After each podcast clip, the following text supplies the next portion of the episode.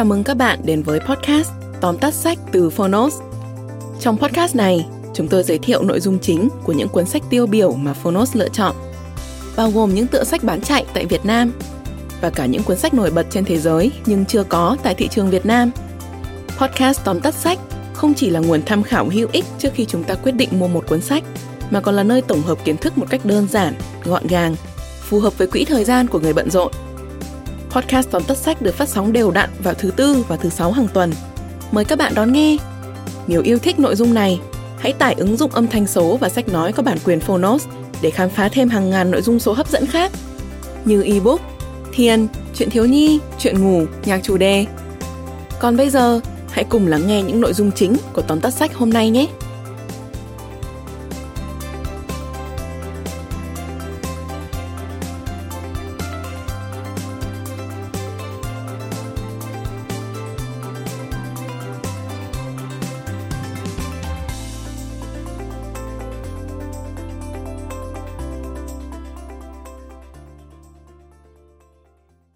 Bạn đang nghe từ Phonos.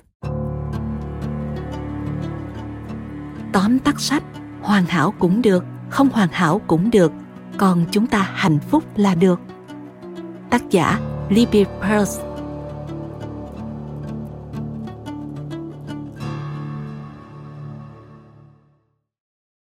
ắt hẳn không ít phụ huynh luôn ao ước con mình tốt đẹp giống con nhà người ta do đó họ cố gắng rèn trẻ vào khuôn mẫu hoàn hảo mà quên mất hạnh phúc của trẻ mới là điều họ cần hướng tới. Quyển sách hoàn hảo cũng được, không hoàn hảo cũng được còn chúng ta hạnh phúc là được của tác giả Libby Peirce nhắc nhở các phụ huynh rằng không có khuôn mẫu nào tạo ra đứa trẻ hoàn hảo mà chỉ có các nguyên tắc phù hợp áp dụng cho một số hoàn cảnh thôi. Các vấn đề như nên công bằng ra sao với các con? Dạy con sử dụng tiền như thế nào? Có nên cho con nuôi thú cưng hay không? Đều được trình bày cụ thể trong tác phẩm, hữu ích cho các phụ huynh đang bối rối, đau đầu với việc nuôi dạy con nhỏ. Sau đây, mời bạn cùng phonos điểm qua ba nội dung chính trong cuốn sách hoàn hảo cũng được, không hoàn hảo cũng được, còn chúng ta hạnh phúc là được. Nội dung thứ nhất, chiếc bẫy mang tên công bằng một số gia đình hiện đại có nhiều con, thường cố gắng đối xử công bằng với tất cả lũ trẻ. Chúng được tặng quà giống hệt, cùng được dẫn đi xem phim và được nhận một khoản tiền tiêu vặt bằng nhau. Điều này cũng diễn ra trong gia đình tác giả. Cho đến khi bà nhận ra đây thực chất là một cái bẫy. Con trai lớn của bà ghen tị vì em gái có nẹp tay, còn mình thì không. Trong khi cậu bé chẳng bị gãy tay thói quen được đối xử y hệt nhau đã ăn sâu vào lòng lũ trẻ, nên bất kỳ sự phá vỡ cân bằng nào, dù là nhỏ nhất, cũng khiến chúng phản ứng. Kết quả, lũ trẻ hình thành thói quen theo dõi tài sản của anh chị em với sự ghen tị đến ám ảnh. Đứa này nằng nặc đòi cho được thứ giống với món đứa kia sở hữu, bất chấp có dùng được hay không. Ví dụ, đứa em còn quá bé để chơi lắp ghép mô hình, có thể nằng nặc đòi bộ mô hình giống đứa lớn. Hoặc đứa nhỏ thích học sáo, đứa lớn thì không.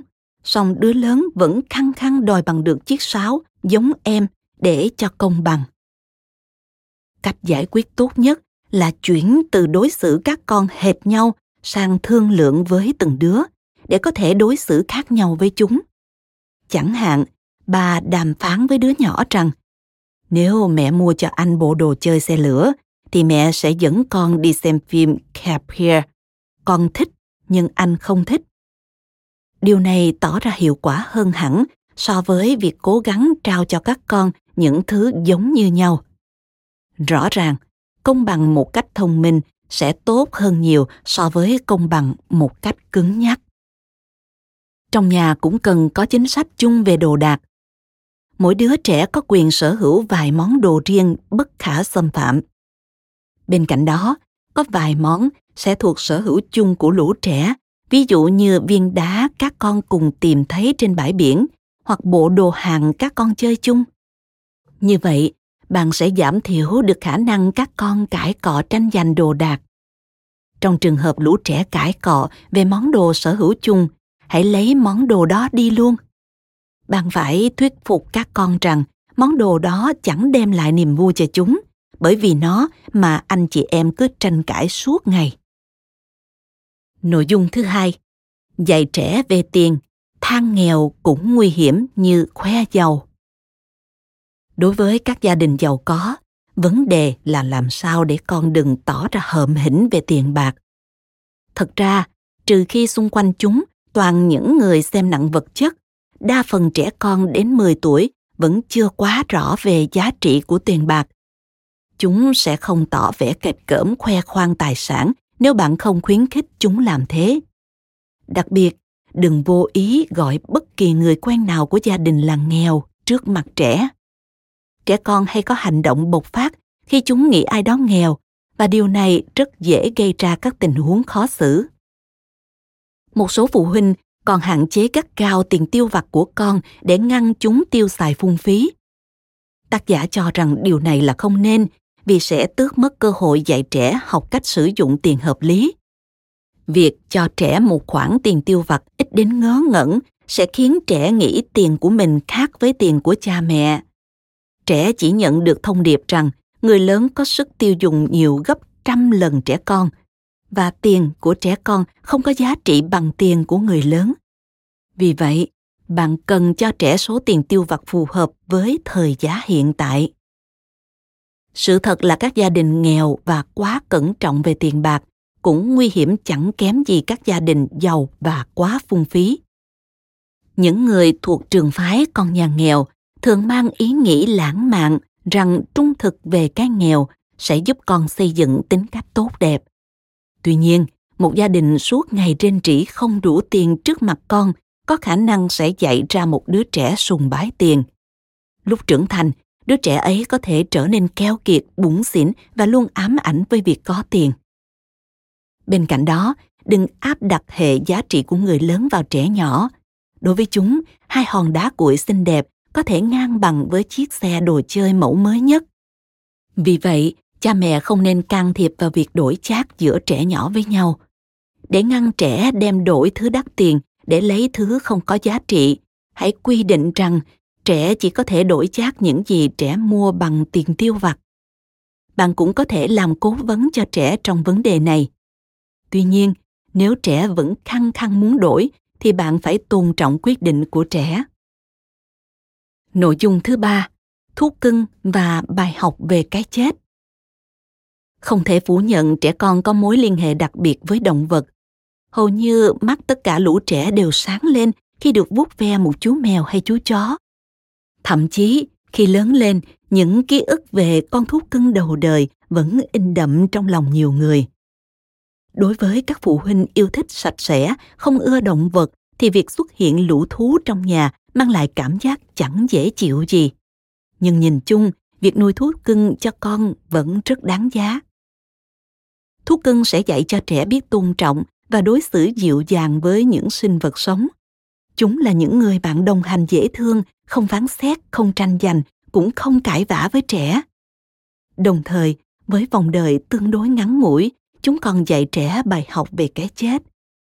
Chôn cất chú mèo vừa qua đời hay nói lời chia tay với chú chó đang hấp hối sẽ là những trải nghiệm sâu sắc đối với con bạn mỗi loại thú cưng đều có ưu và nhược điểm riêng chó là một trong các thú cưng được ưa chuộng nhất vì lòng trung thành nhưng tác giả khuyên không nên cho trẻ nuôi chó trừ khi trẻ đã hơn 10 tuổi. Đừng để trẻ nhỏ ở một mình với chó, vì những con chó có tính ganh tị sẽ tấn công trẻ khi bạn không có mặt. Tránh mua chó thuộc các giống hung dữ như chó chăn cừu Đức, Rottweiler, Doberman, bởi chúng có lịch sử bất ngờ tấn công trẻ con mà không có dấu hiệu báo trước. Mèo thì đỡ công chăm sóc, ít nguy hiểm hơn chó, song vấn đề đi vệ sinh của chúng có thể khiến bạn đau đầu. Các loại thú cưng khác như thỏ, chuột lang, hamster tuy đáng yêu nhưng cũng có các khuyết điểm riêng như dễ đào hang trốn đi và có tuổi thọ ngắn. Đặc biệt, tác giả lưu ý đừng nuôi cá cho con dù chúng năng nỉ cỡ nào. Trẻ thường rất nhanh mất kiên nhẫn với lũ cá, trong khi đầu tư bể cá thường mất công và tốn kém. Ngoài ra, cá cũng rất dễ chết, tương tự như lũ hamster vậy. Bạn thân mến, bạn vừa nghe xong tóm tắt sách Hoàn hảo cũng được, không hoàn hảo cũng được, còn chúng ta hạnh phúc là được. Phiên bản ebook trọn vẹn của tác phẩm đã có trên ứng dụng Phonos, thuận tiện cho bạn thưởng thức bất kỳ lúc nào.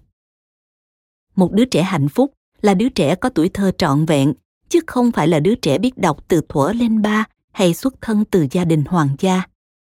Đừng kỳ vọng trẻ lớn lên thành người hoàn hảo, bởi trên đời này không có thứ gì hoàn hảo cả. Thay vì vậy, chỉ cần con lớn lên khỏe mạnh, vui tươi cũng như hiểu được các điều hay lẽ phải là đã đủ rồi. Cảm ơn bạn đã lắng nghe tóm tắt sách Hoàn hảo cũng được, không hoàn hảo cũng được, còn chúng ta hạnh phúc là được trên ứng dụng Phonos. Hãy thường xuyên truy cập vào Phonos để đón nghe những nội dung âm thanh độc quyền được cập nhật liên tục bạn nhé.